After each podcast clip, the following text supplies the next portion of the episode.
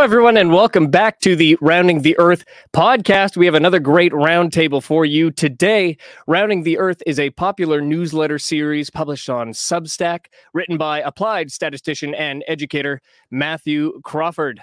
Topics of discussion range from critical analysis of conventional wisdom to Bitcoin and everything in between.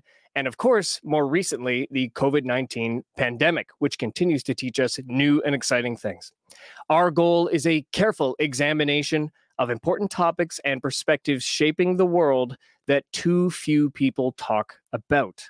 Subscribe to Rounding the Earth on Substack, Rumble, YouTube, Rockfin, or wherever you watch your videos or listen to your podcast to join a burgeoning research community and to help us unflatten the Earth. My name is Liam Sturgis. I am a musician, music producer, and writer slash editor coming at you live from Vancouver, British Columbia, Canada. And I will be your host for today. But I never do it alone. Please allow me to introduce the author of Rounding the Earth and my co host for the show, Matthew Crawford. Good afternoon, Matthew. Hey, Liam. How are you? I am doing very well, thank you. I'm feeling awake and ready to learn some science. I'm feeling pretty good myself. Uh, I went on a, a week long adventure, eight day adventure last week. Went to the Children's Health Defense Conference. Uh, met a lot of people there that I'd uh, worked with, corresponded with, and um, and I've come back. But I'm I'm, I'm wearing my glasses again, and I'm, I'm going to go ahead and, and share a secret.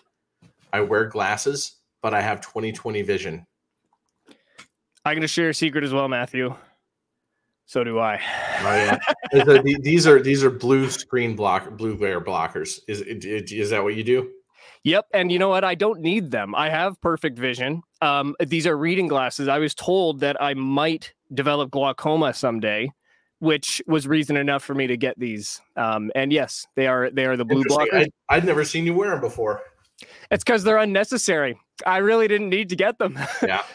But you know what? Let's not. Yeah, yeah. But real quick, just a pro tip for anybody who's watching. I just want to say this. Uh, I got these for like twenty five dollars, right? And and you know, it's like if you get headaches because you get a lot of screen time, like like do that. Just like uh, there, there are places online where you can go and get these for you know for not much money at all. Anyway, so sounds like a future. Go ahead, go ahead and introduce our guest for our show. I'm just I'm babbling, but anyway. Yeah, we're fishing for sponsors. There is what we were just doing.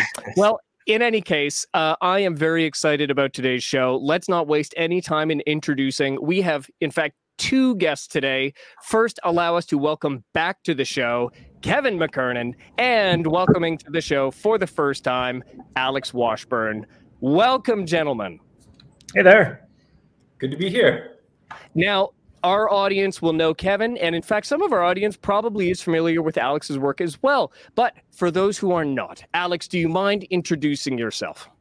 Yeah, my name is Alex Washburn. Um, if we're fishing for sponsors, I'm wearing some Phonak hearing aids.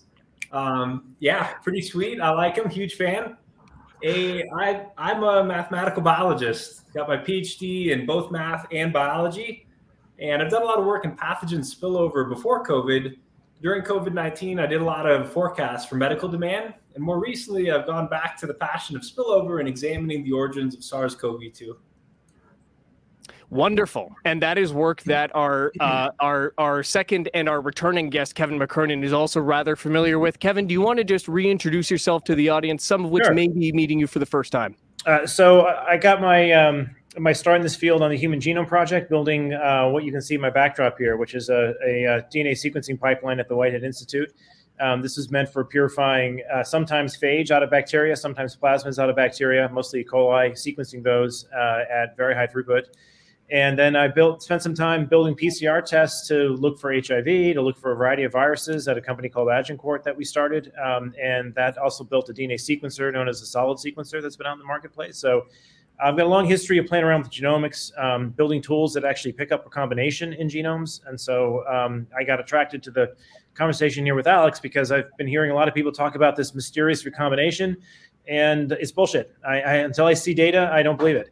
Um, yes, it happens in coronaviruses, but it's rare. And I think in order for you to envision what's happening with this coronavirus, it has to happen in multiple places uh, for it to meet um, all the criteria that we're looking for in SARS-CoV-2 and that's like asking for um, you know multiple things, multiple you know winning lottery many times in one day. So I'm a little skeptical of it, but maybe um, we'll uh, we'll dig into that a little bit later.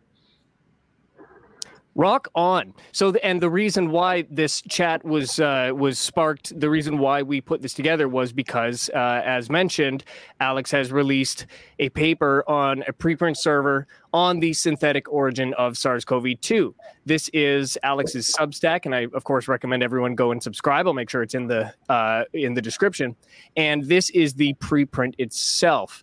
So, how do we want to start, Alex? Do you want to introduce the paper so that uh, we're representing it properly? We're not making assumptions about it. What is it that you've published here?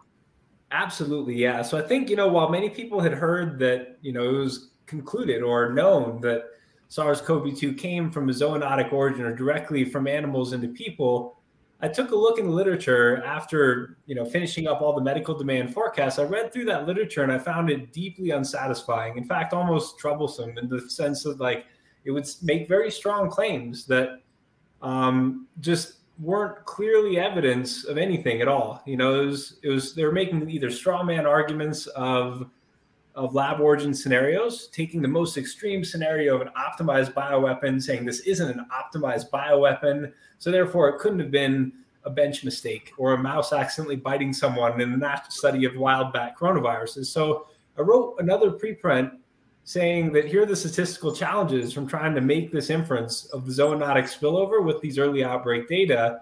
And shortly after that, I was looking around like, okay, I think we need to look at both hypotheses and if there were a laboratory origin, then there's a chance that we'd be able to find some fingerprint of synthesis in the lab in the genome of SARS-CoV-2. that's when I stumbled upon Valentine and Tony Antonius over there, who um, they had looked at these sites in the SARS-CoV-2 genome where you cut the virus and where you paste the virus back together again and this is these sites correspond to very commonly used sites that are, you know, Kevin can tell a lot more about it. These are commonly used sites for DNA assembly. And when you build a virus in a lab, this is how you do it. You don't have the full viral genome, 30 kilobases of RNA. Instead, you have to come up with chunks of DNA and glue them together and then transcribe them to make the RNA and then put that transcript inside of a cell and boom, immaculate conception of virus is born with modern biotechnology.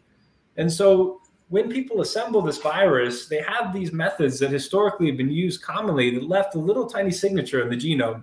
The signature was that these sites were regularly spaced because they wanted to assemble more or less equally sized chunks.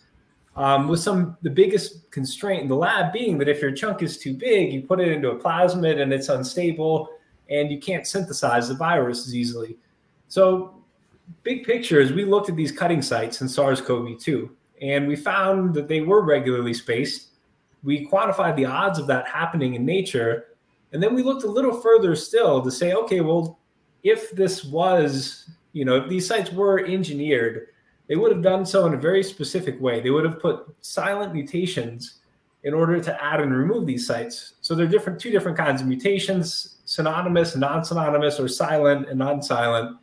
Um, about 84% of the mutations in a coronavirus are silent. So silent mutations are common, but that still gives us enough to test. Like, are there an unusual concentration of silent mutations within these these sites?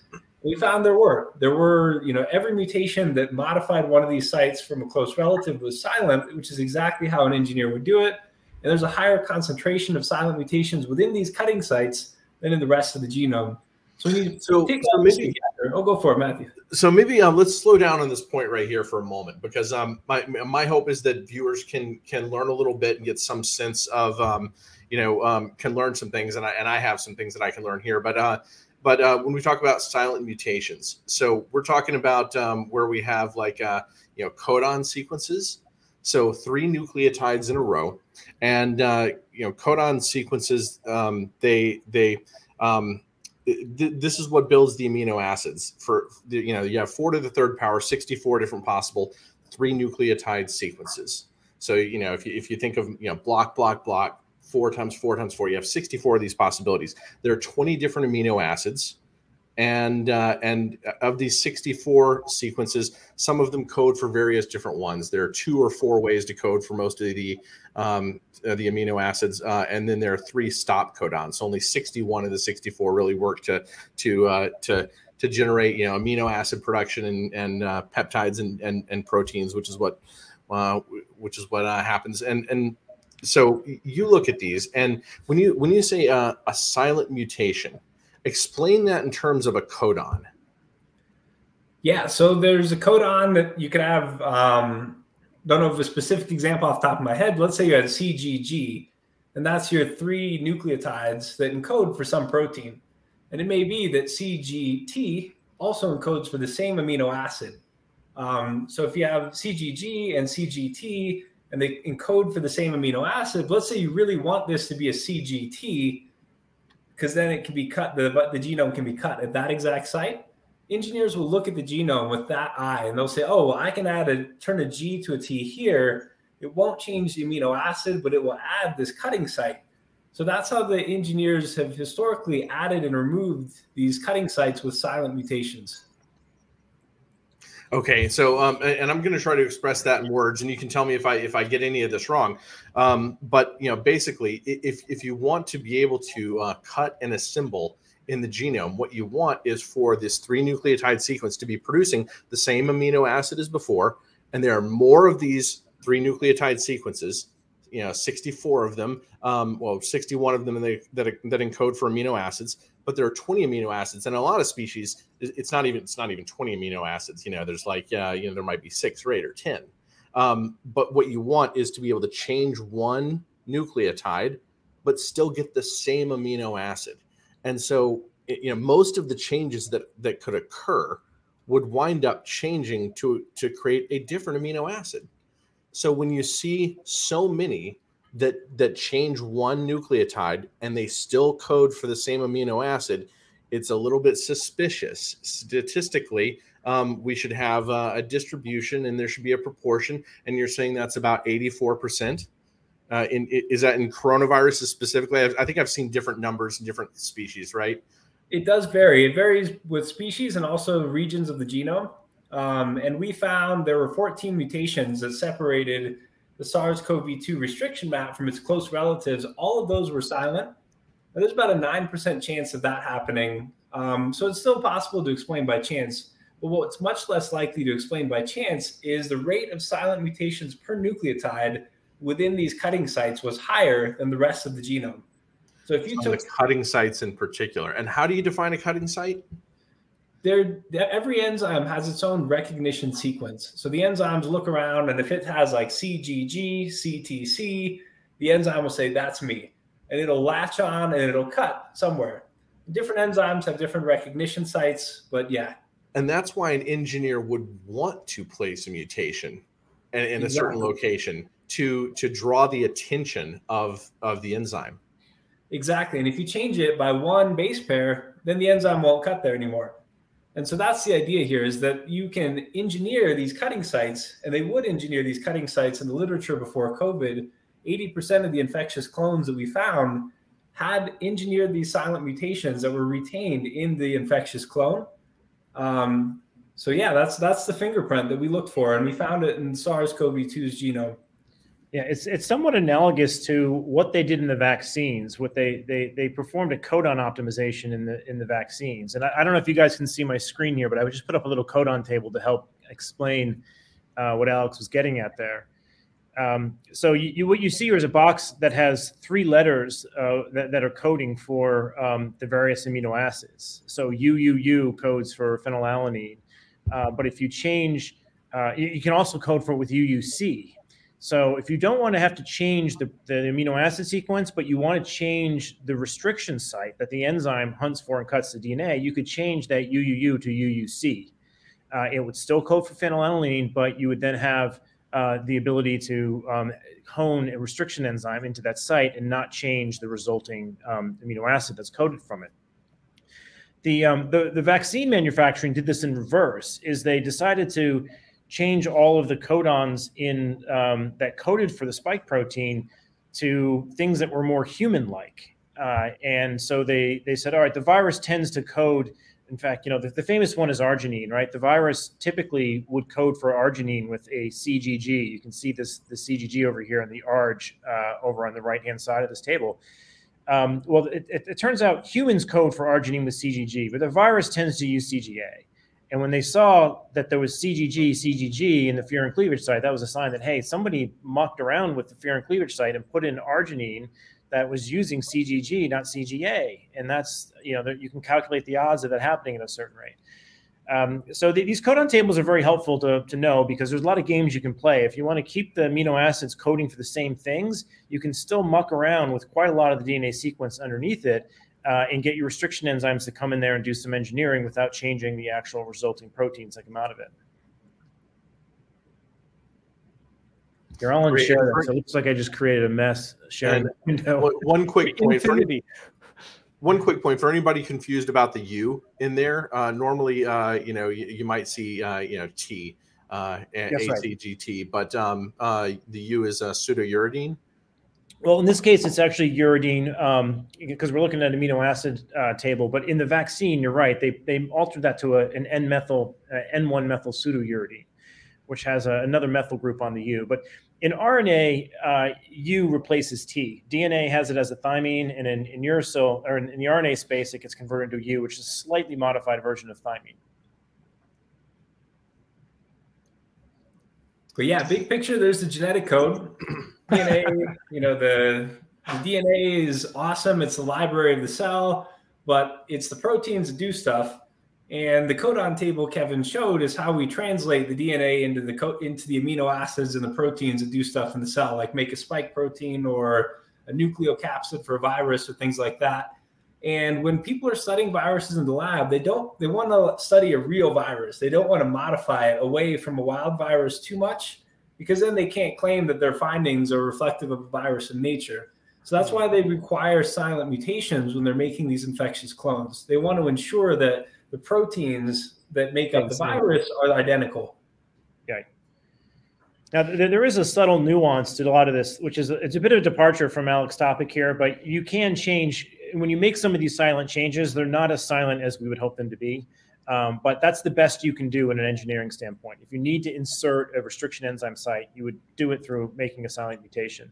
Uh, there are cases in the literature where you swap some of these codons, and particularly in the, in the spike protein, where you can start to see ribosomal pausing because you're asking the cell to put in a codon it's not used to seeing. So, for instance, if you go off dialect and you move from SARS to human codons, well, SARS was evolved in some host, presumably, and it, it evolved its codon structure the way it is uh, for for the proper balance of infectivity and, and survival of its host, right? we went in on the spike protein and changed all of that in warp speed to different codon structures. And many argue that that, that alters the way the protein gets assembled and folded. You still get the same amino acid sequence in theory, but it may fold differently because it's happening at different rates, something known as ribosomal pausing. Uh, that's a bit off topic of where of where Alex is going on here, but th- there are such there is some critique to this concept of making silent mutations. In the case of building a virus, though, you have no other option but to do this if you want to stitch these things together, and you're only going to make like six of these changes. You're not changing every single codon like they did in the vaccine. you say no other. You say no other option. Uh, what about serial passaging? Well, you still have to synthesize this. This so this 30 kb piece of RNA. There are a couple limitations in the lab today. Um, maybe this will change in 10 years, but right now we can't readily synthesize a 30,000 letter piece of RNA.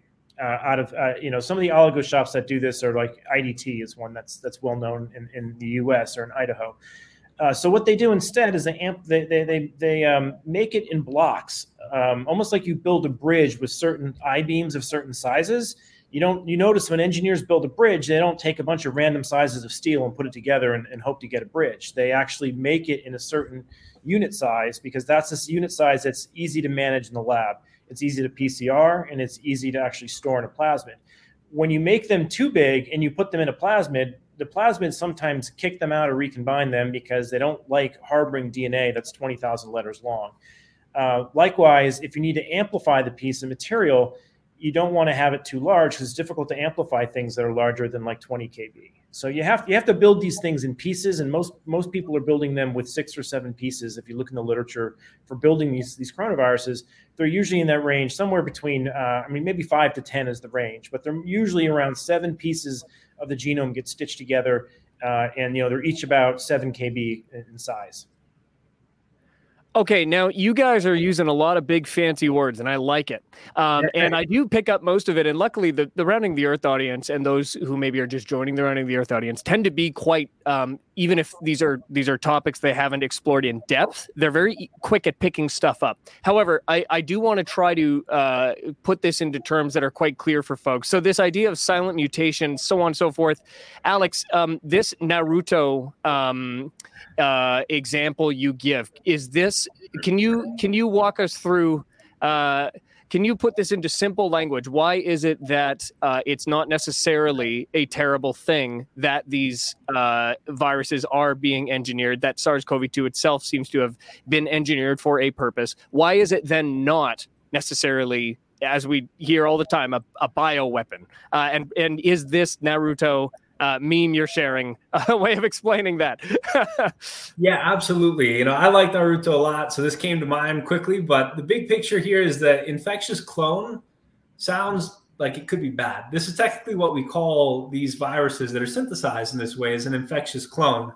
And the Naruto example is just to show like an infectious clone can be a dud. And it doesn't it just because it's an infectious clone doesn't mean it's worse, doesn't mean it's gain function or loss function it's just a clone. And you know so these this was trying to kind of you know soften the language a bit because we we call this evidence of synthetic origin. And we realize synthetic you know if you have a synthetic drug it just seems like way more awful than a normal drug or a synthetic virus could be like evil and malicious or some lab construct. It is a lab construct but it's just relating to a common method of synthesis of dna and the infectious clone is another term that we have to use. And I just wanted to help people know that there's not some nefariousness with infectious clones. It's rather just the technique that people use to make a virus in the lab to study it further. Right, and that that certainly but, makes uh, sense. Liam, if I if I could jump in, but there there may be uh, an excessive danger. Uh, some people might argue there's an excessive danger to making infectious clones. Period. And and uh, like I was talking with um, JJ Couey about this earlier today. Um, he, he's a biologist that uh, Kevin and I know um, fairly well, and and uh, he, he, was pointing out, look, in in the viral swarm, um, you have all these different virions, and maybe only one percent of them are replication competent. You know, uh, many of them are fragments. Many of them have have mutations, so they're not the ones that are going to be selected, or or that would stifle their their ability to to replicate. But when you um, but when you have these infectious clones, um, you might have a very high concentration like either all all of like there's very little variation. Essentially either all of them are going to be infectious or none of them. And, and i say all of them it might still be like 50% you know? You're still going to have fragments you're still going to have you know little bits of mutations here and there. But uh, if something like this were to escape a lab it might really be a serious problem because instead of 1% infectious in the swarm, you might have 50%, at least for a while, at least until it sort of, you know, turns into its own cloud. It, it, it you know, maybe combines with, with the old cloud of coronavirus, maybe, uh, uh, you know, nerfs itself after a while. Uh, we should see some sort of equilibrium restored, perhaps. Uh, is this fair? So there is a lot of genetic diversity in viruses in a host. Um, there can it varies depending on the virus, depending on the host and how long they've been infected, etc., um, and how much within host selection there is. When it comes to the infectious clone, initially, yeah, there's this DNA copy, and the virus is printed off of that like a 3D printer. Um, you know, make the RNA, throw the RNA in a cell, and then the instant that cell starts producing viruses, it'll have this, you know, it'll the diversity fans out from there. Um, infectious clones can be dangerous, just like any virus. A lot, but even if it wasn't an infectious clone, but you had a single virion, that could still be dangerous. You know, there's some risks inherent in virological research of getting infected, and you know, I think that's kind of the that that's one of you know there are a lot of risks in virological research. Other people can talk more about that um, than me certainly from their own like wet lab knowledge and BSL four, three, two, whatever delineations on like what what lab techniques are at play. But big picture from like a statistician standpoint is there are some baseline risks that someone can get infected. You can get infected if you're catching a bat. You can get infected if you're playing in a lab and someone gets poked or bit by a mouse, or if you know there's a seal that's wrong in a cage, or if the HEPA filter is broken. There's a bunch of ways that virological research can have the risk of infecting someone, even if they're doing everything right. There's no maliciousness, even if the infectious clone is, you know, not designed to have some enhanced functionality.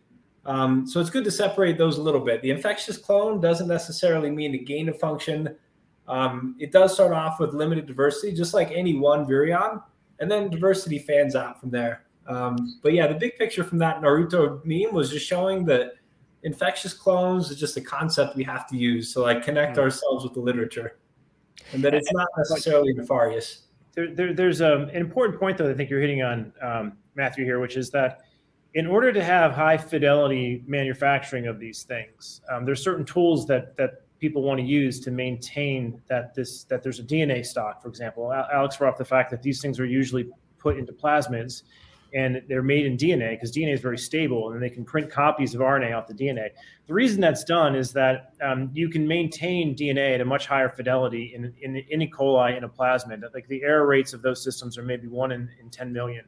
Uh, if you, we, we were to be amplifying this with PCR, you might get an error rate of one in 10,000 or one in 100,000. The, the polymerase that copies that DNA just makes mistakes. Um, once you move into the RNA world, they make even more mistakes. That goes up another order of magnitude when you start copying RNA. Um, so the reason that there is this hierarchical construction of these viruses is to maintain fidelity. That's the main point. And if you were to go to ID, I think I put IDT's website in here. It may not be in the public chat, but it's in the side chat there. I, I don't think I have access to the public chat, but um, that gives you a sense of what the synthesis costs are to make like a 3000 base piece of DNA with high fidelity. And they give you some assessment of like what the error rates are and how they sequence validate it. But you can see these are some of the commercial um, and some of the economic pressures people are under is that they they can't just go to IDT uh, that's another interesting paper as well that we, we oh, okay. On. But um, one uh, another link up is IDT's page. They can't just go to a store and say, "Give me a 30 kb virus, put it in the mail, I'll have it tomorrow, and and uh, I'll go infect a school or something." Right? This is something where you really have to plan out the organization of what you're going to build and how you're going to piece the puzzle together. And these restriction sites that Alex is zeroing in on are really important part of how to glue these pieces together. So this is IDT you'll see they have pricing in here on uh, if you want to make uh, all the way at the bottom you'll see i think the most they make is a 3000 base pair piece of dna for you not very expensive.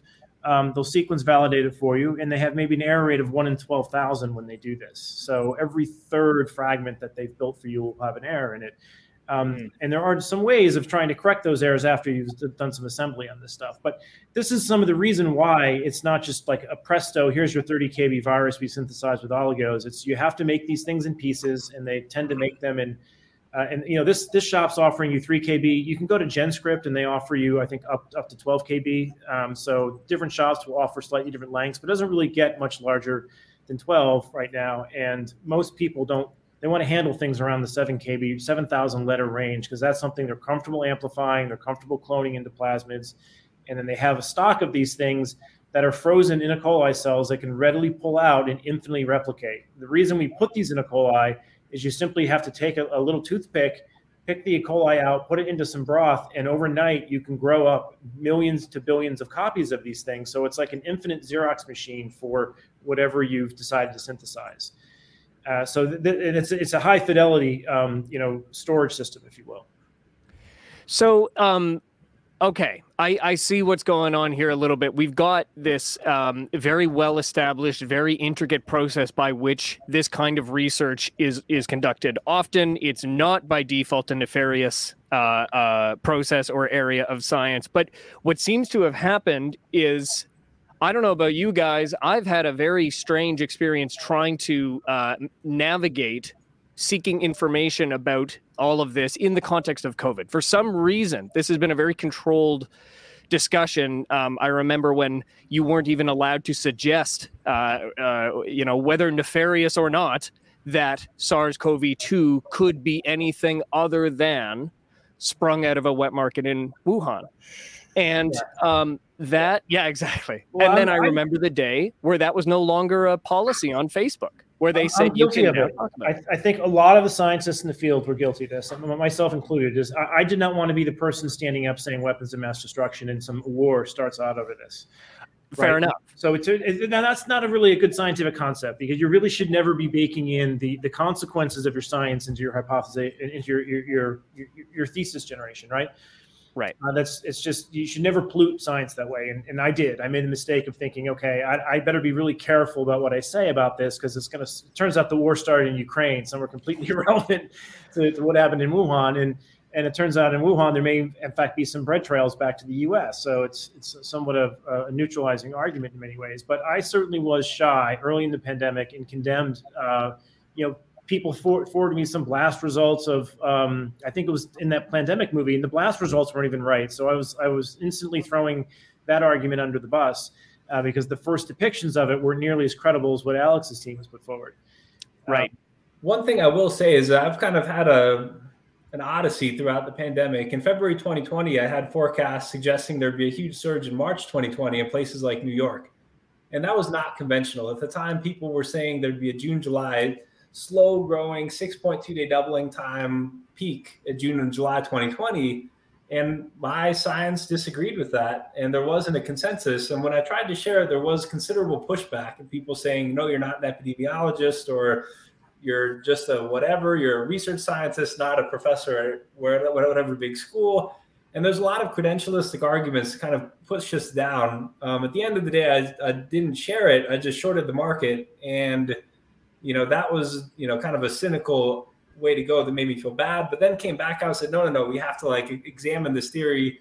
So there, the theory had the implication that there may be slightly less people dying, not a hoax, but not the Spanish flu. Mm. This like middle ground that gets you, you know, pisses off both sides. and so that's where I found myself was like, I think this is the correct estimate. As a mathematical biologist, a statistician, I think this is the true answer and that that upset a lot of people with these estimates of how many people visited the doctor with influenza-like illness in March 2020. So throughout COVID, I've seen I have seen this kind of unsettling pattern of um, a sort of discouraging scientific discourse and disagreement in favor of a false consensus or too early, you know, planting the flag and something that ends up not being the truth.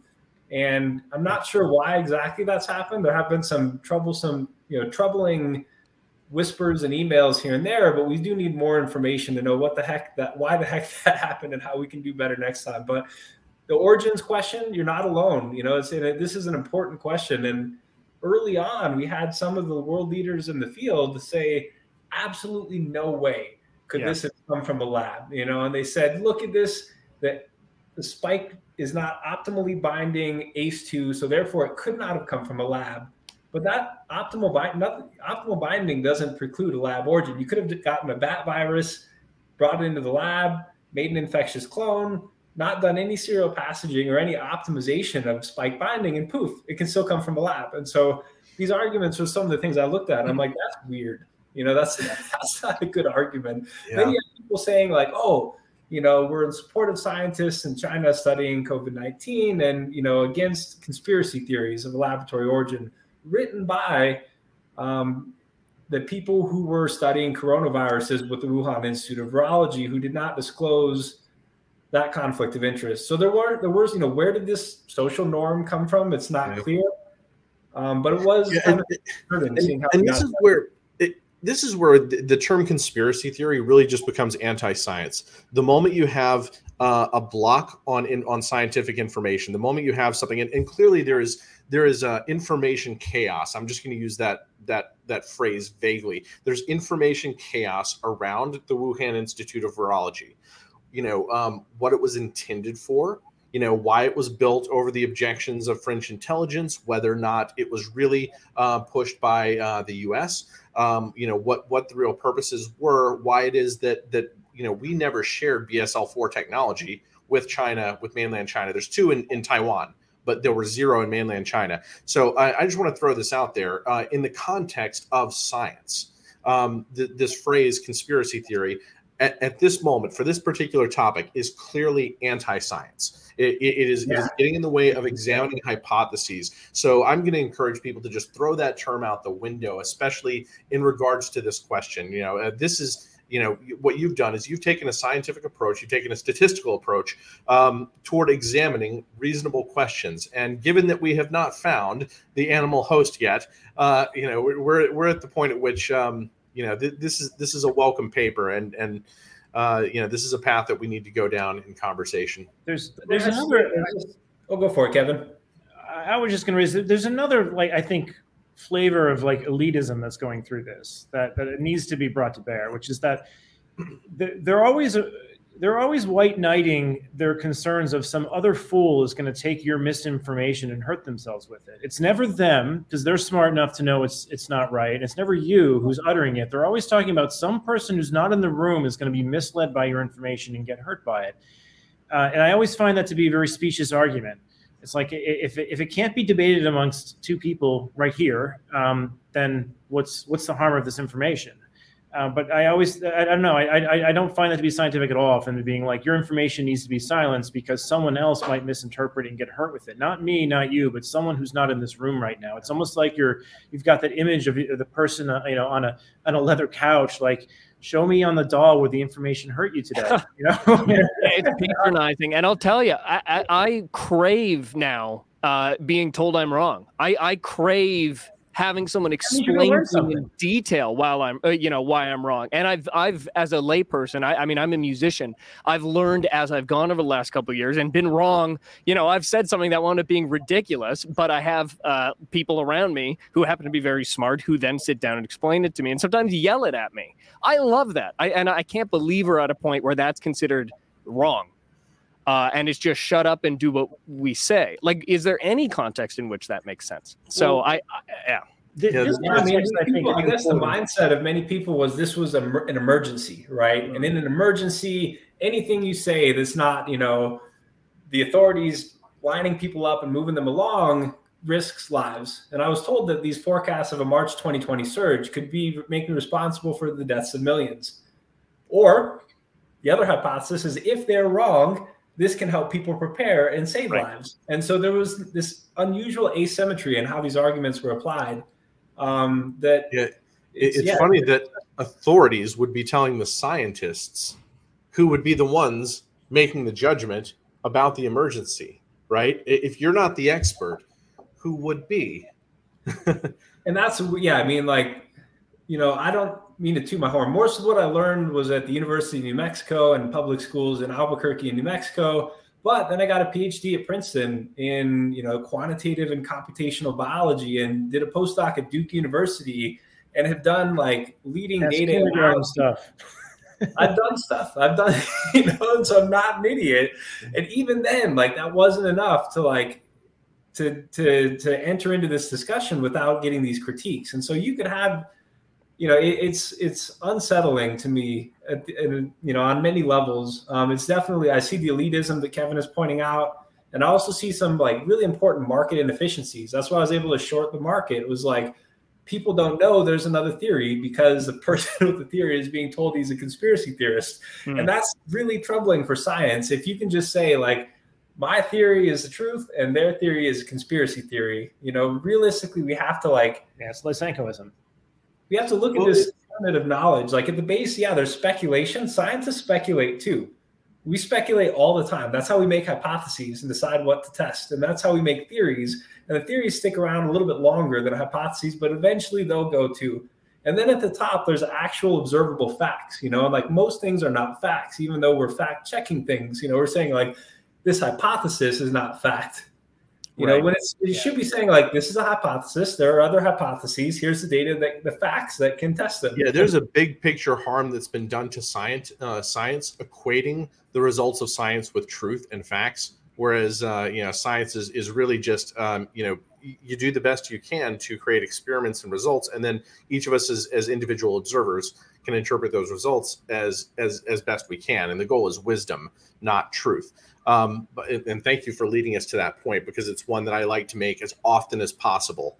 You know, science is not about um, determining what the truth is; it's about uh, asymptotically, you know, uh, getting as close as we can with with our, you know, with our wisdom. But um, but if we could, let, us return back to um, the uh, let, us return back to the analysis in this paper. So you you make an argument, you make a statistical argument. Um, you know, if you have um, you know these uh, restriction sites, um, you know, proportion of them over a specific span of of nucleotides, then you can say there is something statistically unusual, and that's not proof of anything. But as as the as the likelihood gets extremely rare, makes you hmm, yeah, I think that you know the the conditional makes me think this is more likely to be uh, lab made. Um, so w- we've made that part of the argument. What what else do you have uh, in the paper? You've put together multiple arguments here. I think it's one. It's good to go to figure two if you're able to. Um, yeah, let me get there. Let's see. Uh, so that's figure one. Right this there. is figure two. So those first two plots on the left hand side show the first one is MERS, a MERS coronavirus, and the second one is a bat coronavirus at the Wuhan Institute of Virology called WIV1. And in the first row, the kind of opaque dots are the cutting sites of the wild type virus, and they're randomly spaced. They're randomly, you know, distributed throughout the genome. The engineers look at those cutting sites and they're like, mm, that won't work for us. So they add and remove these cutting sites. In the case of MERS, they removed all the pre-existing cutting sites and they added their own to assemble these blocks that Kevin was talking about. They did something similar with with one. They kept two or three of the sites, it looks like, and then they added several more and they removed one. So they just do this like the silent addition and removal of these sites in order to get this equal spacing. And one way we can quantify that equal spacing there are a bunch of ways, right? You know, it's what's the variance in the fragment length could be one way to do it. But one way that relates directly to the bioengineering constraints is the length of the longest fragment. And that's that figure on the right hand side. So as a function of the number of fragments, as you, if you have a random cutting of a viral genome, for the more fragments you have, the longest fragment will, on, you know, on average, be expected to go down and be shorter and shorter. And so that's that gray, those gray box plots are what happens if you digest 70 other coronaviruses with hundreds of other restriction enzymes and a thousand pairs of restriction enzymes. This is your null model of sorts for what the longest fragment should look like if you're just randomly cutting coronaviruses with these sites that are not themselves under selection. Okay, can, can, I stop and ask a question to see how well I understand this? Because I'm trying to connect this now yeah. to what Kevin was talking about, where you can have uh, nucleotide sequences manufactured for you.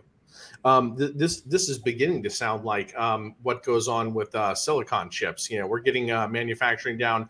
You know, it was a uh, what was it like nine uh, nanometers, then it was seven, then five, then we've got like four. Do we have three chips, three nanometer uh, chips now? I, I am not even sure if if, if um, you know what the line is anymore. But basically, we're getting better and better at manufacturing, but there's an economy to this. So if you wanted to manufacture uh, genetic sequences, um, what you might want to do is have a standard length that you know that you can manufacture with fidelity.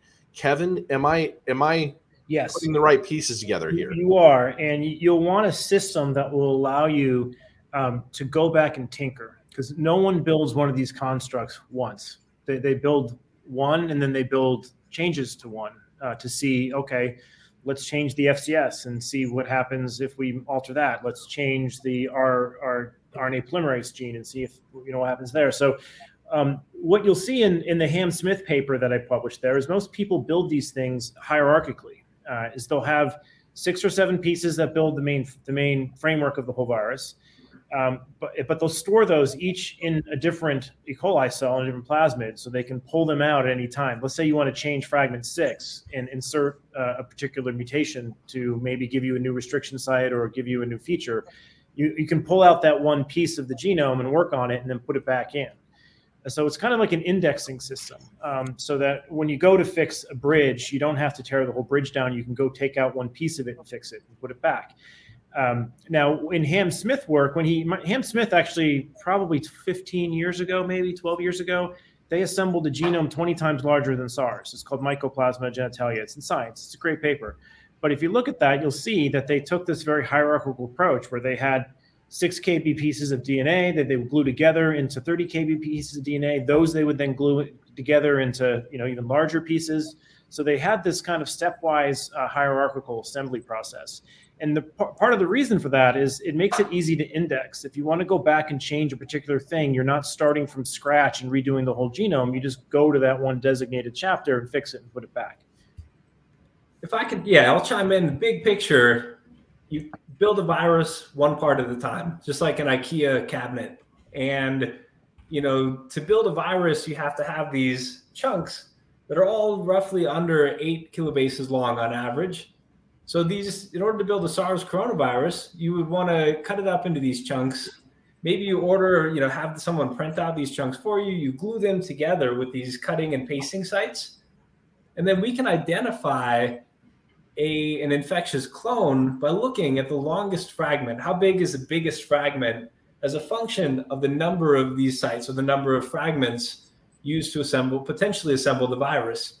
And that red box you see on the right hand side of this figure, that's sort of the sweet spot for an infectious clone. That's the upper bound is about 9,000 base pairs long. So that's actually a little too long for most people. The lower bound is a theoretical minimum if you had perfectly evenly spaced cutting sites. The right and left hand side, or just the range of what was usually proposed, is like five to seven um, they propose five to seven fragments as a sort of idealized, efficient system. In the case of the Wuhan Institute of Virology, they tried to make seven fragments. One of them didn't work, so they cut it in half, and that's why they have eight fragments for that virus. So we're able to identify the fingerprint of an infectious clone by looking at where they fall on this plot. They could fall anywhere. These cutting and pasting sites could lead to 13 fragments, they could lead to one, they could lead to two they could have a maximum fragment length that's higher than average.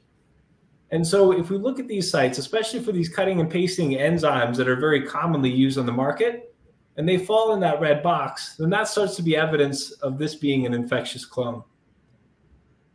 So, what we should have are is something you know that looks more like random intervals that might be uh, you know on some sort of a distribution, maybe um, you know maybe a, a, cutoff uh, binomial distribution perhaps. Um, but instead, what we have is very, very regular intervals, which which um, points to there being some sort of organizational process. Yeah, and there's some possibility of getting irregular intervals from chance, and we tried to quantify that by digesting these other coronaviruses with a whole bunch of enzymes and using that as our null model instead of trying to make too strong of statistical assumptions about you know uniformly placing points on the genome and cutting there um, we just looked at actual genomes of actual coronaviruses that are subject to all the same evolutionary forces of different kinds of mutations and recombinations, et cetera. And that's the gray black spots. Those are actual coronaviruses digested by actual enzymes um, in silico on the computer, but nonetheless, like that's our null model is like what happens in nature. And so we're really testing is this a natural virus? You know, how likely is this to occur in nature? Now, there, there are um, there are some viruses that after your preprint came out, some people started throwing some of the viruses at you that I, I, I would label as having questionable origins, that we don't actually know. Uh, they came out after the pandemic, so we don't really know when their birth was. And some of them um, came out from Ed Holmes, who is right now being congressionally investigated for obfuscating the proximal origins paper and what have you. Um, that's a. I encourage people to read that on their own. I'm probably going to murder the, the proper um, I don't know how official that investigation is, but there's a letter from from some from congressman asking Ed Holmes about um, what happened during the whole Fauci telephone call about uh, what when they changed their opinion from this being uh, having some weird evolutionary behavior to suddenly it definitely being being from a wet market. So there's a handful of sequences like that. I think they're the the RPY N06 sequence is one. I think RAT G13 I've seen data on suggesting it has an odd microbiome from Steve Massey.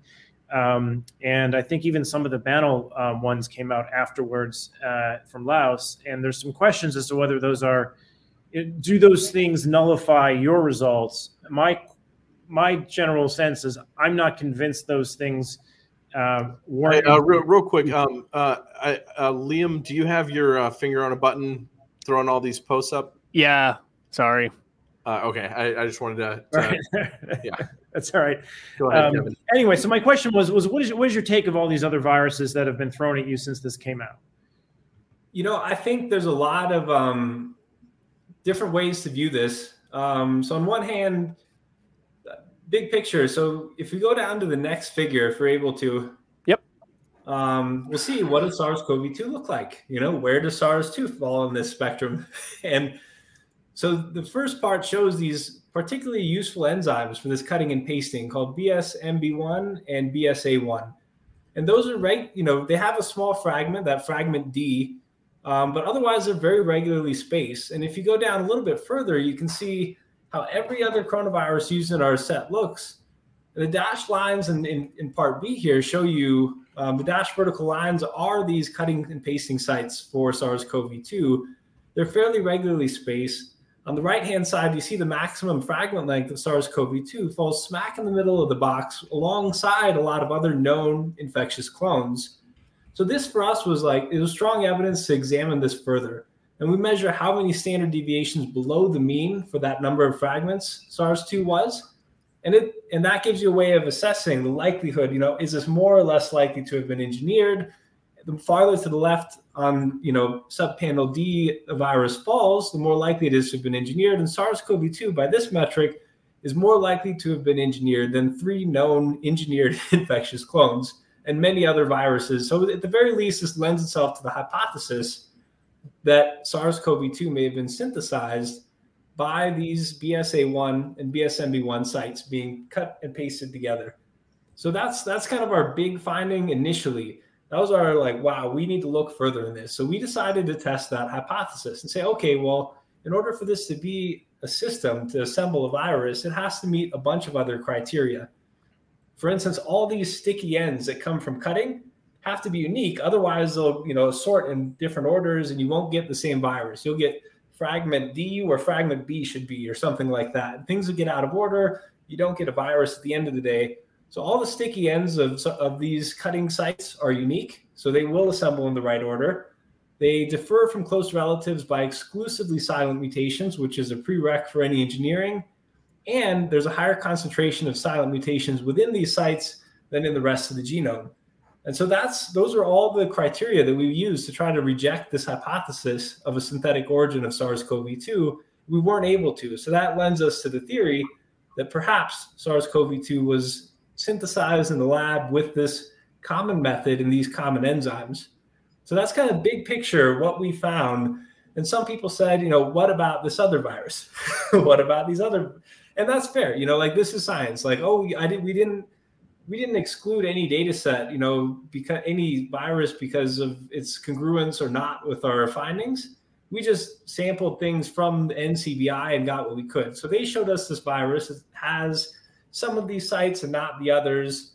Um, and they make a convincing argument that perhaps this had recombined and the recombination event could, you know, which is where a big chunk of a virus kind of swap parts in nature. And that's possible. That's also the program that was being proposed to study these viruses was to swap parts of a virus in a lab. So we can't, you know, discriminate too well between these hypotheses here. We also have to be able to verify the sequence in some way, shape, or form. So there's a bunch of other, you know, it's a fair hypothesis that perhaps this is all just chance recombination. But again, every virus you see on the screen here was also subject to recombination. And none of them had a you know so while there were some that had restriction maps of some enzymes that were more extreme than SARS-CoV-2 there were none of them that had a restriction enzyme of the, uh, a map for these enzymes that can cut and paste a genome. SARS-CoV-2 is the biggest outlier of the entire set. So we that's 1491 other restriction maps that could potentially be used to assemble a virus and SARS-CoV-2 is the biggest outlier of everything we saw so we can add one more genome and look at it. And it's possible recombination could explain it, but that's a hypothesis. And we need to look further to test that. And so we're open to that. It's possible those sequences, which were uploaded by the Chinese Academy of Science members and Eddie Holmes, perhaps there's some lab specific artifacts, you know, that could be that could kind of um, account for contamination or other issues or maybe their sequences are just you know they're slightly erroneous or there's there's a number of different ways in which that hypothesis might not stand the test of time but it's fair and it's there and that's you know that's science is we'll test these two hypotheses with more data um, so that's kind of my my response to that rebuttal is like it's totally fair to say maybe you know by extreme chance recombination produced this perfectly even spacing. I'm not perfectly, but this very neat and remarkable even spacing that is amenable to assembly. And they will also have to say that recombination additionally added a furin cleavage site. And additionally, this all happened right. in Wuhan. This is, this is why I was uh, I was uh, a little skeptical in the beginning of this cast. Is that I don't think you can take a, a hypothetical like that where you don't have the sequence evidence in your hand and use it against your hypothesis, which has a lot more evidence at, at hand. Like I, I would want to see the exact virus and the recombination map that they're suggesting. They're suggesting one could exist, but they've not, you know, they've not handed one over. And the one that I've seen discussed on Twitter is is, is this RPYN06. And when I look at that restriction map next to yours and SARS-CoV-2, it looks like it would need more than one recombination event to get. It's an addition and a subtraction of a couple sites uh, yep. is, is asking for a lot of recombination to occur. So it's kind of like you're looking for a unicorn and a chimera at the same time. And and um, I, I, when you're asking for that much, please provide the sequence. Not uh, it's it's not a strong enough um, hypothesis to, to knock down what you've presented. And yeah, the more the more induction is necessary, the more st- hoops you have to jump through, uh, the weaker you know we we generally consider an argument in science. And and yeah, and and there's there's some distance there's there's some um, proximity that you have to get to to even be able to judge that. Right. Uh, but I, I I have to jump in and say real quick, um, and I, I want the audience to to to think about this for a moment. Um, this conversation, like I, I, I get this feeling from Alex. This is this is what scientific conversations sound like in, in a in a lab, or or you know when you get a group of people together and there's no politics and there's no um, you know feeling of I have to convince somebody. Um, science is very often these light-hearted conversations. It's very often playful. You know, if you if you can go into a room with uh, with uh, you know uh, five good scientists who don't have an agenda, um, it, it's really it's fun. You know, I mean, you, you have to yeah. you have to like that sort of fun. You know, you have to be that kind of weird, but but it, it you know you, you can hear the difference between um, you know Alex and Kevin you know exploring this and what you hear on the television. You know the skilled tv watchers are presented with these authority figures who tell them with certainty what's known and what is the truth and that's that's just not the way science is. And this should this should be something that should be filtering through people's you know bs detectors and how it you know their uh, their ability to uh, to maintain appropriate levels of proxy trust, which I think is one of the great lessons of the pandemic, if anything.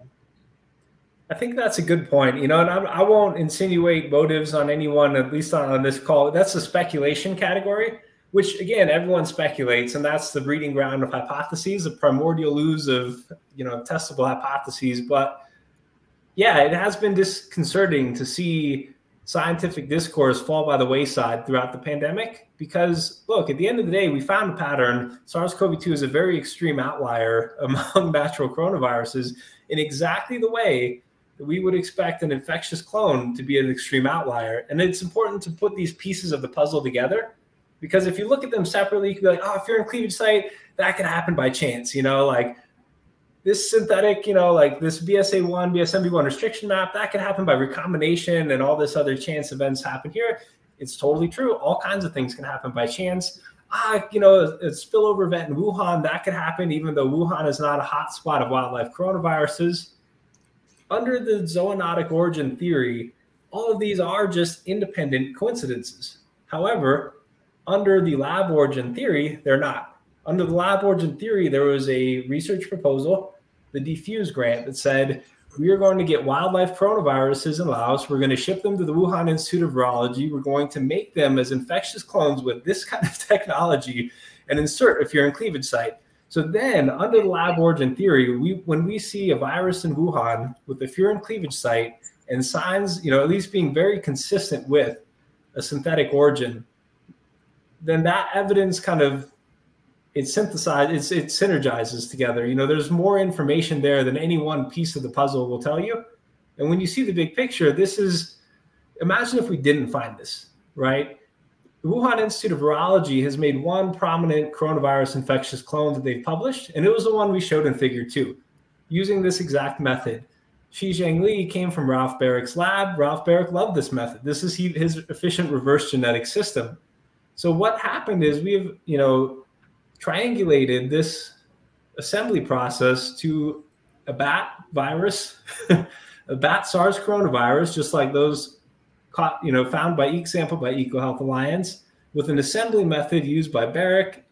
And, you know, this thing arose right outside the doorstep of the Wuhan Institute of Virology, where Shi Zhengli was working with these viruses doing exactly this approach. So there's a bit more evidence. The totality of evidence is a bit stronger than any one piece or even the sum of the parts. And I think that's an important thing to think about in this inductive process. And and and you know, since we're talking about consistency among pieces of evidence, I'm going to bring one more in because it's something that I've thought back to um, numerous times. Uh, this is a paper from very early during the pandemic. Um, Wei Ji, I believe, is the first author on it, but uh, it, it was comparing uh, similarity of SARS-CoV-2 sequence to um, you know known sequences uh, of coronaviruses. And uh, you know a lot of these sequences have a lot of similarities. I focus on clade A because these are the bat coronaviruses, and they have the most similarity um, to SARS-CoV-2 um, nucleotide per nucleotide. And you can see for most of the sequence until you get to the spike protein, um, you have 80 to 90% similarity. And, you know, for most of the genome, 90%, you know, it hovers around there, which is to say, you know, almost identical, but with some, you know, uh, you know, SNPs and uh, some, some you know, morphisms here and there. Uh, but then suddenly you get to the spike the spike protein and for a little over 3000 nucleotides around actually actually right around 3000 because um, the, the curve kind of comes up before the spike protein in so for about 3000 nucleotides suddenly you have this is all very different this is a big big red flag similarity similarity similarity in, in this piece where you know this yeah. is the piece where we think this matters in terms of the difference between this coronavirus and other coronaviruses and this thing waves around his hands and says, "We're we're looking different over here." So, um, so you know how to me to me this speaks toward um, you know it, it, it's consistent with your analysis. Um, but I, I'm just going to throw this out there and and see you know what kind of discussion we can have. I think this is fair. So it is important to note that RNA viruses do recombine frequently. This is why, you know, influenza goes from H1N1 to H1N2. That's a recombination, you know, of a influenza with an H1 and another influenza with an N2. They swap parts and then new influenza virus is born. And so recombination is common and that could explain this pattern. However, here's where the, you know, some numbers become important. The SARS-CoV-2 branch from the SARBI, the larger SARS coronavirus tree, the, SARS, the SARS-CoV-2 branch is about 0.6% of all the evolutionary time that we sampled in this big tree. So all the branch length of the tree is like 99.4% of it is not SARS-CoV-2. And in that 99.4% of it, there was not a single furin cleavage site, and there was not a single virus that had this sort of regular spacing. And so it's asking a lot from this tiny, tiny, tiny branch of the tree to have two independent recombination events, both of which are consistent with the proposals of the diffuse grant. A furin cleavage site and the spike proteins between the S1 and S2 subunits, and a bunch of recombinations that give you this very neat BSA1, BSMB1 restriction map. So that's just where, you know, like, yeah, it could, it could, anything could happen by chance, but you know, when we use our reasoning here, when you go into a murder scene and there's a gun and a bullet and a fingerprint on the gun, those aren't independent pieces of evidence anymore.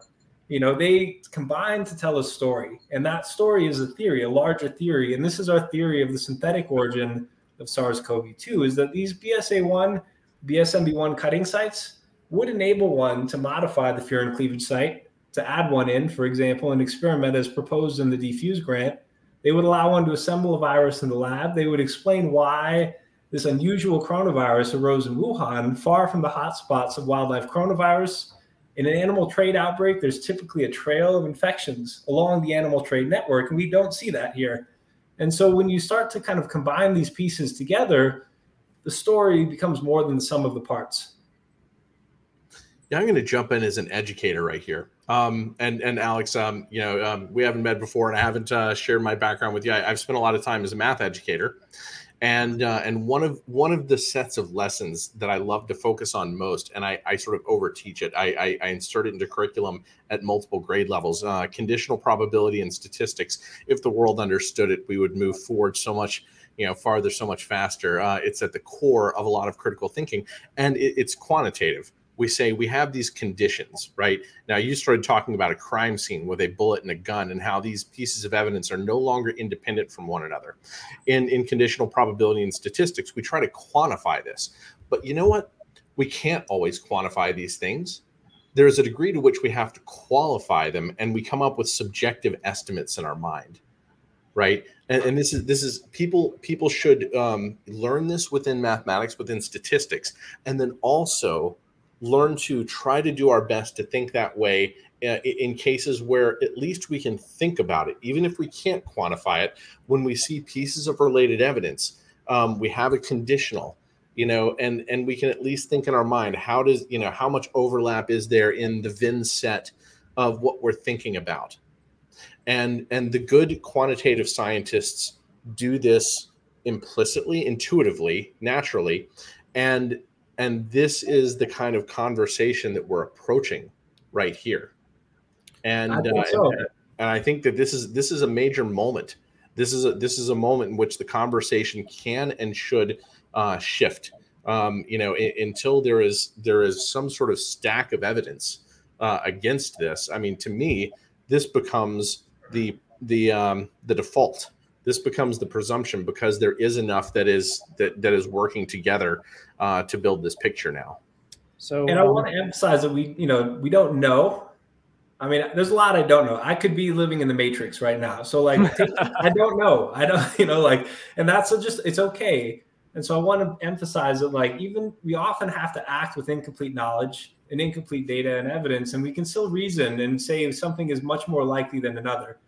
Um, and I think that's what you're getting at with the qualitative nature of these calculations. And in terms of the conditional probabilities you're mentioning, yeah, it's for people interested in a Wikipedia browsing, there's this concept of a Bayesian network, which is just how all this piece of evidence ties together, you know, in a graph. And the evidence could be, for example, a virus, a SARS coronavirus in Wuhan, a fear furin cleavage site in a SARS coronavirus and a SARS coronavirus that's equally cut up by these type 2 restriction enzymes. And a lot of patents with Ralph Baric's name on them.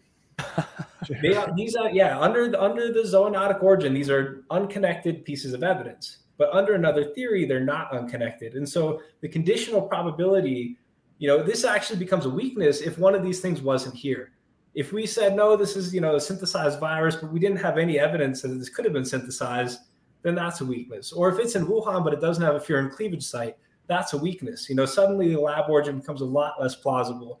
But because we have all of these, it actually becomes a strength because we can say that this is exactly what we would expect from a virus that arose from a lab as an accidental research project of bat coronaviruses doing exactly what people were doing pre-COVID, which is swapping parts, trying to find out which ones are likely poised for human emergence and building a vaccine to preempt it.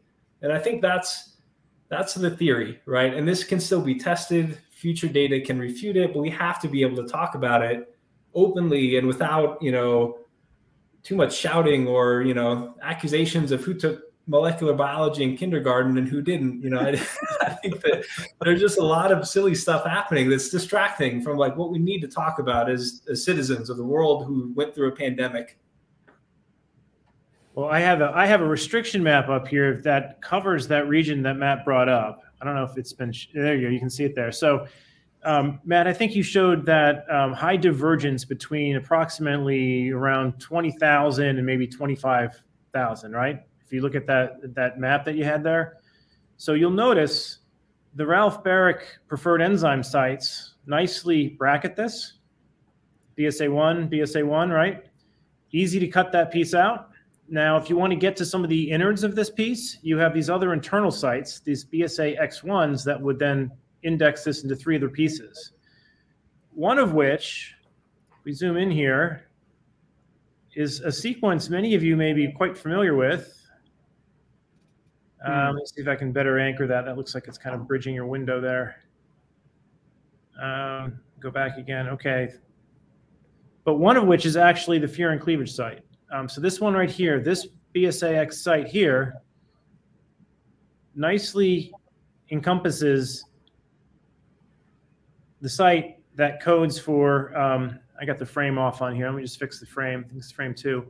So you may have all been familiar with this sequence signal right here, right? P R R A R. Um, Mhm. This one here, QTQTN. This is part of the SAB domain and the HIV insert, insert 4. Uh, and this here is the furin cleavage site. So one of these nice type 2S cutters nicely excises all of this. It leaves this, um, this conserved R behind, but that's conserved in a lot of the coronaviruses. This A, there's a way to change these three letters if you know what you're doing with, with ligases and, and, um, and enzymes. But you can see this whole cassette can come in and out really readily. And the enzyme that um, encodes this, its recognition sequence is in orange, right? All the other bases you're free to change. So if you want to do an experiment where you want to change all of these amino acids, with the exception of the ones that are under the orange bases, this is a perfect piece to do it with.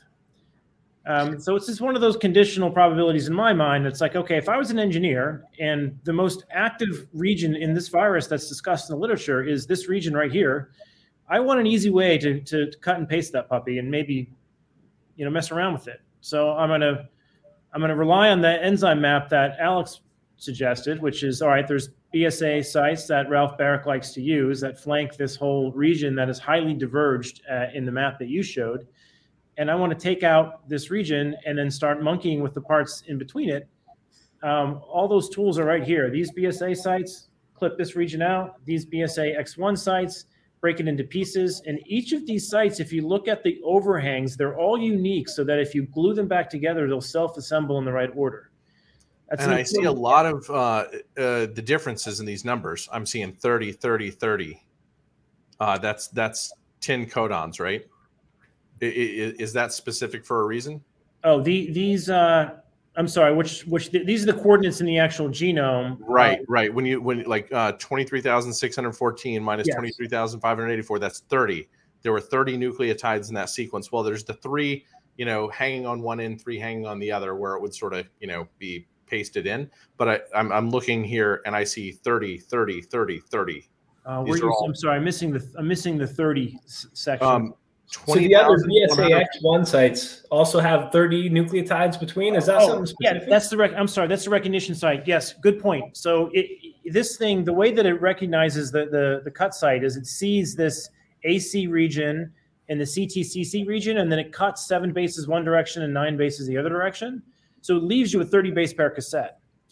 Uh, and if you want to change that cassette, because that cassette happens to code for the furin cleavage site, you can readily do that by ordering an oligo from IDT and, and putting variable bases where those ends are. So those ends, you guys can see the recognition sequence up here on the screen, right? Is that showing up when I hover over this? It, it should give you a, um, my share screen should show you that. Is it a is it a separate pop up window that's coming up? Because right now you're sharing just uh, a uh, window. You know, uh, let's let's move our images over. That- uh, does that It- help? No, he would need to un you would need to reshare, but your whole screen instead of just this specific app window. Oh, I see what you're saying. Yeah, yeah, let me let me let me get to that. That's that's what's going on. Um, stop sharing and let me do another uh, present, and uh, that, that that'll that'll square up what we're um, what's going on there. Uh, it should give you just a window, which is going to be this guy here. Okay, so this is the recognition sequence of the enzyme. So you can see it, it, it it looks for this pattern in the DNA, and then it cuts nine bases away and seven bases away on the other side, seven plus three. So this ends up being a, a 30 base pair cassette. And everything you see in there that has an N in it, you can modify and experiment with. All right. So there, so built into this, now this is some, this is a very unique pattern. We don't see this internal cut site in the other coronaviruses. So someone, I think, put it there so that they can readily modify the FCS and, and test maybe a library of different potential FCSs in which case the most optimal one may not necessarily pop out. It just happens to be the one that you happen to capture and was cloned and, and worked in the experiment that you that you put this into. So I agree with Alex. I don't I don't like this argument that if it's not the, most optimal thing, therefore it couldn't be lab design. That that's I mean, so much of what we do in the lab is accidental, right? It assumes that we're going to get like the perfect solution in the lab. That's that's a little um, unrealistic. Uh, what tends to happen is uh, whatever pops out is something that was you know favored based on the environmental conditions that you set up, and you don't totally understand those.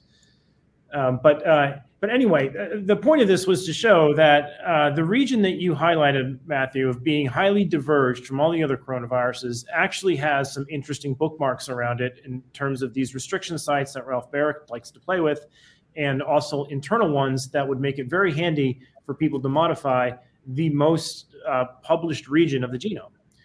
Uh, so all, all of these things kind of line up as conditional probabilities that are, you can't just take and as you guys were saying as independent probabilities. They you know those things add up. Um, a separate set of things that add up in my mind which i don't think are necessarily pertinent to alex's paper because i think it's it's getting a bit off topic and perhaps a bit more personal but you do see uh, all of this literature coming out in tony fauci's emails and a lot of this discovery going on showing that there was an active attempt to bury this information and many of the researchers who first looked at this came to the same conclusions we're talking about right now and somehow reversed them later. Uh, and it's not very clear why they reversed them later. Uh, so all of those things factor up in my mind as to something that is, um, uh, you know, leads me in the direction uh, of favoring what, what Alex's team has uh, has proposed. Yeah, I think you know. And one thing I will say is that well, we've said you know Ralph Barrick's name a bit. I want to emphasize we don't know who made this, you know, and yes. so we don't actually know. Ralph Baric was a famous virologist, did a lot of great work with coronaviruses. He proposed this efficient reverse genetic system, and he had many students who learned these methods. Shi-Zheng Li was one of them, and they showed that WIV1, for example, in Figure Two, was made without Ralph Barrick at all. So it could have. There weren't that many labs that had perfected this technique. Um, one of them was in Wuhan. Two of them were on the proposal to insert a furin cleavage site in the SARS coronavirus in the Wuhan Institute of Virology. And so while this does kind of get uncomfortably close to triangulating, and you know, I don't I don't want to be I'm not the judge, jury, and executioner. I'm trying to separate scientist from citizen Al. Um, the scientist Al just says, look, here's the method that was commonly used on coronaviruses for the 20 years before COVID. There are not that many people who are making these infectious clones. They had a fingerprint and how they tended to modify them to be able to reuse these cDNA constructs. We found that fingerprint. This lends itself naturally to the theory of a synthetic origin. All right, and we don't know within, uh, especially within, um, you know, uh, military uh, research, we don't know who in the U.S. or France or China um, may have learned these techniques that he pioneered. Um, so yeah, that that that's a good point. Um, so uh, Alex, um, are there other pieces of this paper that we have not discussed yet that you feel are particularly uh, revealing and have not been enough of a part of a public conversation? Um, let's go there, and then let's uh, and then we'll move toward wrapping up the conversation. You know, I think I'm glad we got to talk about the Bayesian networks. You know, like the this this what we tried really hard to do in this with this evidence is contain it and not like force ourselves into this network of other evidence. We wanted to emphasize that this is independent of the furin cleavage site in the sense that, you know, even if you found a bat coronavirus with the furin cleavage site, it still wouldn't explain this even patterning. and so that's that's why we said this was independent of the furin cleavage site. However, when it comes to our deductions about this case of the origin of SARS-CoV-2, it's important to put this into context and I think seeing that bigger picture helps us see, you know, that yeah. So some people said, ah, well, there's other methods to skin a cat. You know, there's other methods to make a virus. I wouldn't have done it that way. And that's totally cool. But we did a meta analysis of all the literature of infectious clones built with type 2 enzymes from 20, 2000 to 2019. This was the common method. This was the method that was used at the Wuhan Institute of Virology. This was, you know, clearly found in the fingerprint of infectious clones it's totally possible recombination or other things could explain this, and we're open to that. Um, science advances by testing our theory, you know, and it's important for people to distinguish between another hypothesis because you can throw hypotheses all over the place, you know, but that's not a test of a theory. The existence of an alternative hypothesis does not reject, you know, a theory. And um, in terms of our paper, I think we're pretty pleased with it. There's more analyses that can be done um, honestly, I think that I think one of the things we're pleased about with this paper is that what we've provided might have some of the most discoverable evidence in the event of a lab origin. You know, people talking about these enzymes and these sites would be corroborating evidence of our hypothesis here.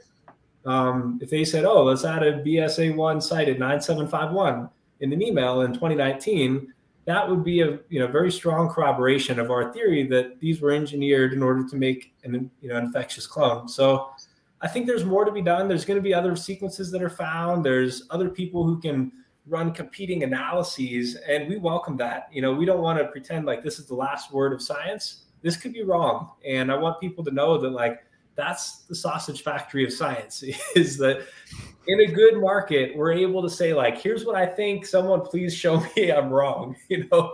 And i would be happy to know that this is a zoonotic event. I would love that. That would be bring me peace to know that it wasn't a scientist accident. Um, yeah, and this was one of my points about uh, you know good scientific conversation. Um, when when when you have the you know the way that it should happen with people uh, not being too um, w- with not having interests that that marry to their ideas and, and being able to uh, hang back and relax is is um, you know disagreement is metal sharpening metal. And uh, you know this is where you take um, you know uh, a theory which is which really might be um, you know sort of a cloud of theories and and you push away the pieces that that don't fit all of the evidence and you get a little closer and you and you um, you know come to conclusions about what evidence looks like sharper evidence than than other pieces. And um, you know, and and I, I feel like I feel like we're finally reverting closer back toward that. I feel like I'm having more of those discussions and seeing more of those discussions uh, uh, along the way. Yeah, so. I, I, would actually say that the more recent Twitter um, thread that you've been on, Alex, from JB Kinney out of Cold Spring Harbor, has been has been that has been metal sharpening metal. Some people have pushed back on some hard topics, and you've answered them. Um, I, I, still have. There's still one that I've not yet got my head around. Um, I think it had to do with alignment to RACH E13. But there was uh, a gentleman on there uh, who went and looked at the non or the synonymous changes that were going on in the restriction enzyme sites and found that a lot of them were were sitting in one of the sites versus the other five. Um, but it was in in comparison to RACH E13. So I didn't know what you made of that. If that if that seemed like it had legs, or if that was just an artifact of of RACH E13. You know, there's a bunch of different explanations. One could be like, "Whoa, RACH13 has all these synonymous mutations, right? To the best of my knowledge, no one has made an infectious clone of that sequence in the lab. Right. That'd be a good way to verify this is a virus, you know, and not just a bunch of letters on NCBI. Yeah, um, yeah, that that's a good point. Steve Macy has some interesting work on that. I know he's not he, pu- he, published some of it, but he says there's more coming out. He thinks there's a transcriptome background there, and it doesn't look like it came from where they claimed it came from. So it's it's got a mysterious origin. But um, I will say, yeah, I think that like I, I hate to say this, it feels yucky, but like just being, if we're just putting on our Sherlock Holmes cap, the lab origin hypothesis involves a lab. Labs involve people, and there's a government above the lab.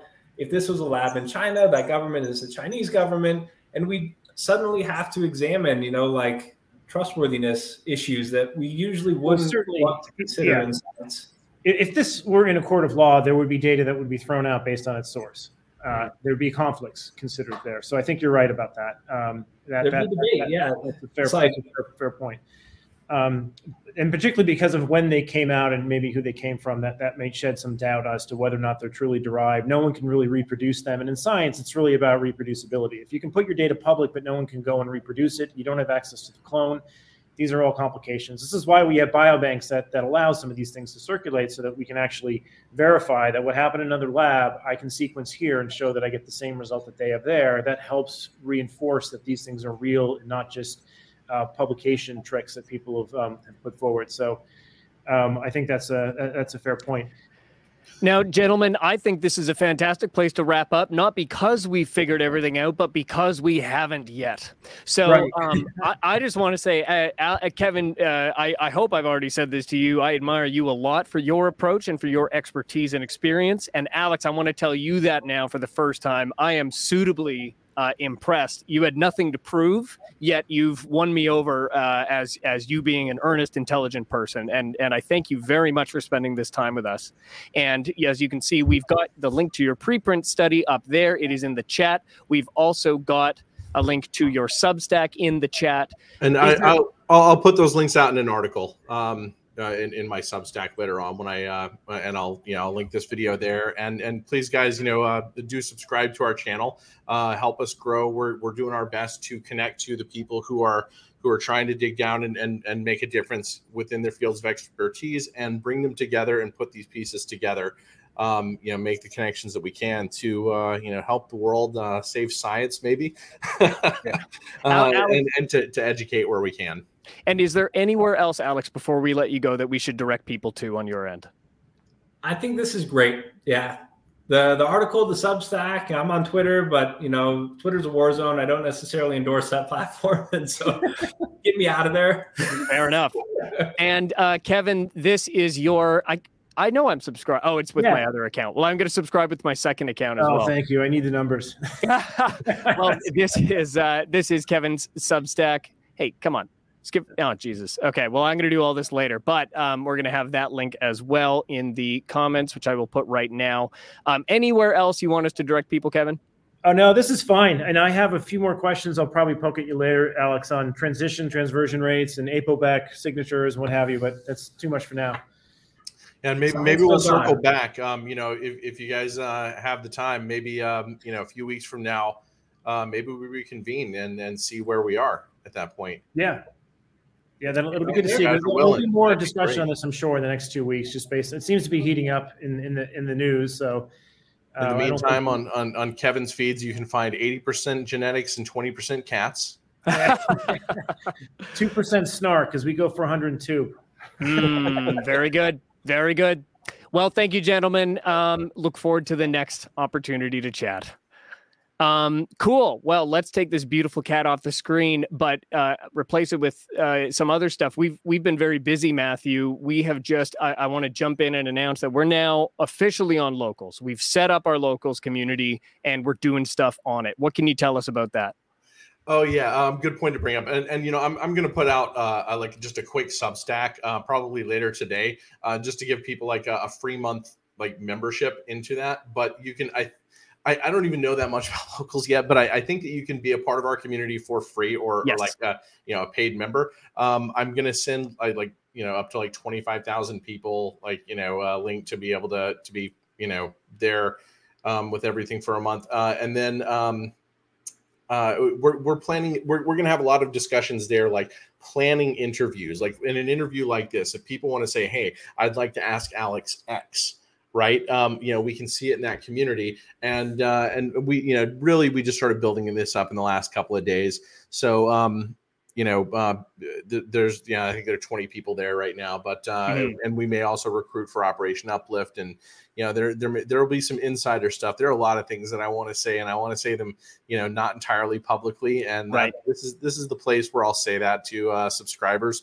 Um, uh, but you know we, we may test out i may do things like uh, have videos that are only there where i test out slideshows and uh, and and you know discuss them with people. And Liam and I are discussing um, like once a week having a, a live chat that is just um, for people on locals. And again, you know, a lot of this may be um, you know you, people who join will be our editorial board. Right, we have so many people who email us with with so much great ideas and content, and we, you know, um, we want to mix minds as yes. well as we can to do the best that we can and make this an you know an educational community educational platform so yeah, and and and full, full, credit to Allison Morrow and to Viva Barnes Law, both of which are channels that that Matthew and I or or one of the other are inspired by. So we're following in their footsteps a little bit here. So yeah, join on there. And like Matthew said, there's going to be you can be part of the community without having to pay, and then there will be some stuff behind a paywall which will allow Matthew and I to and the community at large to talk about things more freely in a speculative sense to try to figure out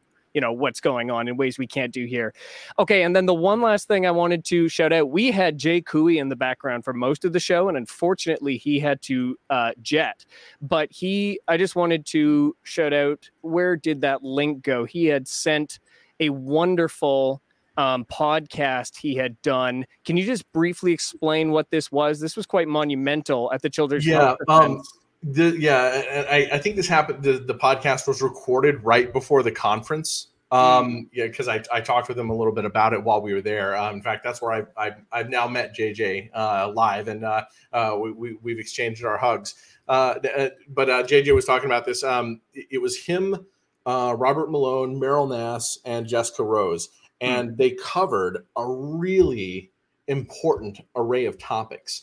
And I know that there are people like who who jump in like you know uh, oh Robert Malone is part of the deep state or you know is he is he an agent or something like that and and of course I, I can't answer that question but the thing that I that, that I'll point out is it like listening to a conversation like this might actually give you a better direction in your intuition on a question like that. I think that that um, it, things are are very complicated when you're talking about people who have worked in and around the DoD, right? Uh, that uh, and they they talk about how part of the DoD's motivation with vaccines and supporting vaccine research and doing some of the things that they do may be in terms of biodefense. But you mm. hear Robert talk about this as in, you know, he doesn't know. He and Meryl go back and forth, you know, um, uh, with, with some speculation on this.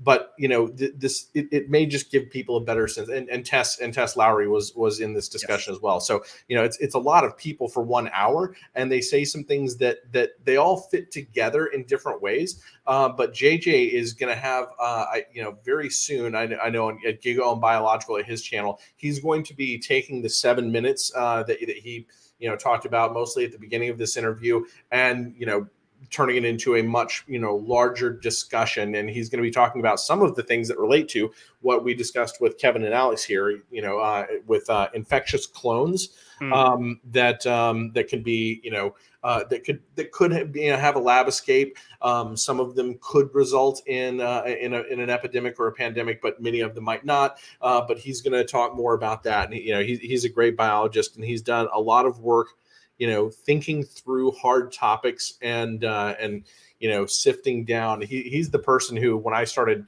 you know thinking in terms of the the cloud and what omicron might be he was the person he was the one person really that i could call um, very often you know back 10 11 months ago and and talk these ideas through with. I've learned a lot from him. Um, hopefully hopefully I, I, I have been a little bit educational with him too. Um, but um, you know uh, great feed. Uh, his feeds are always educational. Um, sometimes you can skip the first 10 minutes. He has a long intro. So if you don't see it live, you know, you can always, uh, but no, he, his feeds are just chock full of good information. And sometimes they're difficult to explain topics.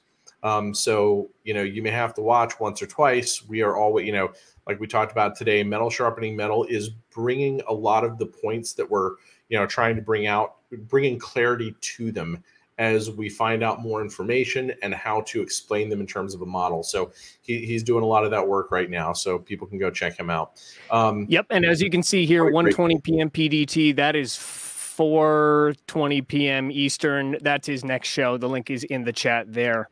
Um, is there anything else you wanted to cover before we wrap up, Matthew?